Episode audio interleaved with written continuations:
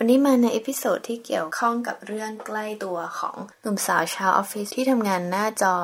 คอมพิวเตอร์นานๆนะคะ อ่าจริงๆเราไปฟังพอดแคสต์พอดแคสต์หนึ่งนะคะของ The Cool f e a r นะคะ เล่าถึงการที่เราไม่ขยับร่างกายในระหว่างวันเนี่ย มันจะส่งผลกระทบอะไรบ้าง ก็ชอบมากนะคะ เพราะว่า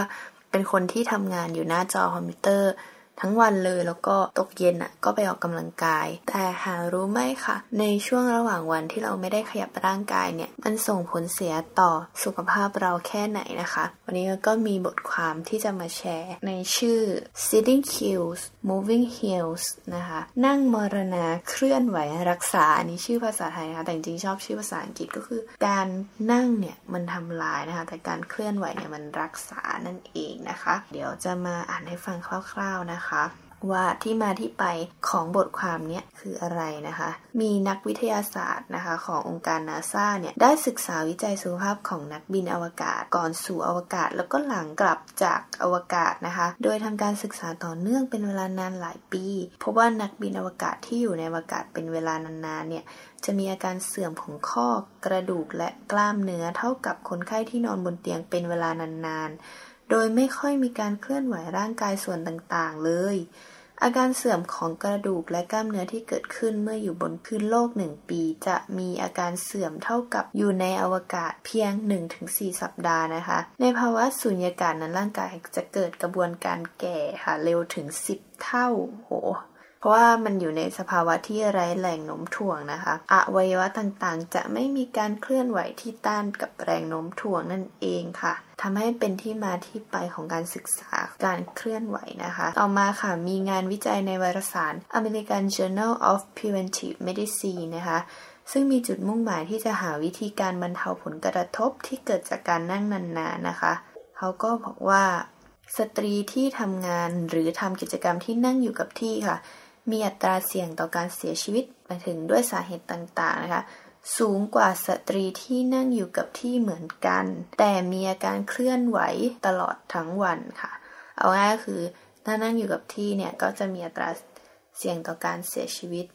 สูงกว่านะคะ เขาก็ศึกษาโดยกลุ่มสตรีอายุ 37-78 ปีค่ะ ประมาณ 13,000 คนค่ะในประเทศอังกฤษเป็นเวลาติดต่อกันนานถึง 20 ปีนะคะ จนได้ผลออกมาว่า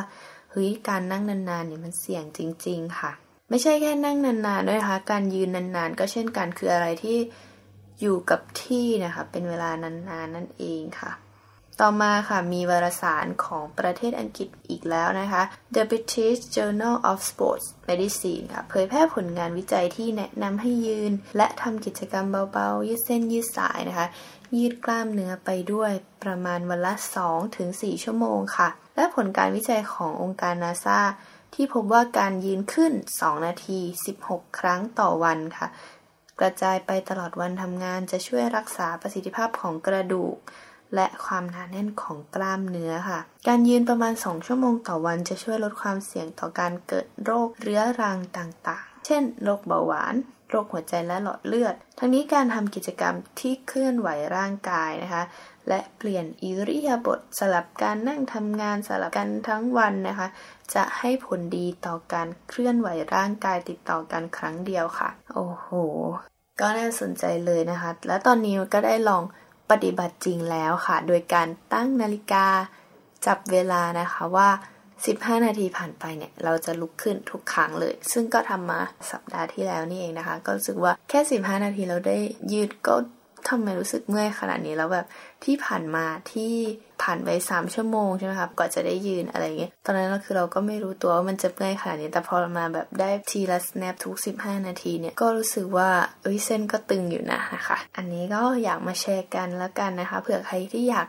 ลองทำดูเพราะว่าการขยับร่างกายในแต่ละวันอะว่ามันสำคัญกว่าการที่เราไปออกกำลังกายอย่างเดียวอะตอนนี้ก็คือมันก็พยายามทำควบคู่กันไปนะคะ ทั้งในระหว่างวันแล้วก็การออกกำลังกายด้วยนะคะ ก็อยากจะฝากไว้นะคะ แล้วก็ขอบคุณเว็บไซต์ของคณะเภสัชศาสตร์ มหาวิทยาลัยมหิดลนะคะ ที่เผยแพร่ความรู้สู่ประชาชนนะคะ ถ้าเผื่อใครอยากอ่านก็ตามไปอ่านได้เลยนะคะ กับบทความขยับกายสบายชีวี แล้วพบกันใหม่ episode หน้านะคะ สวัสดีค่ะ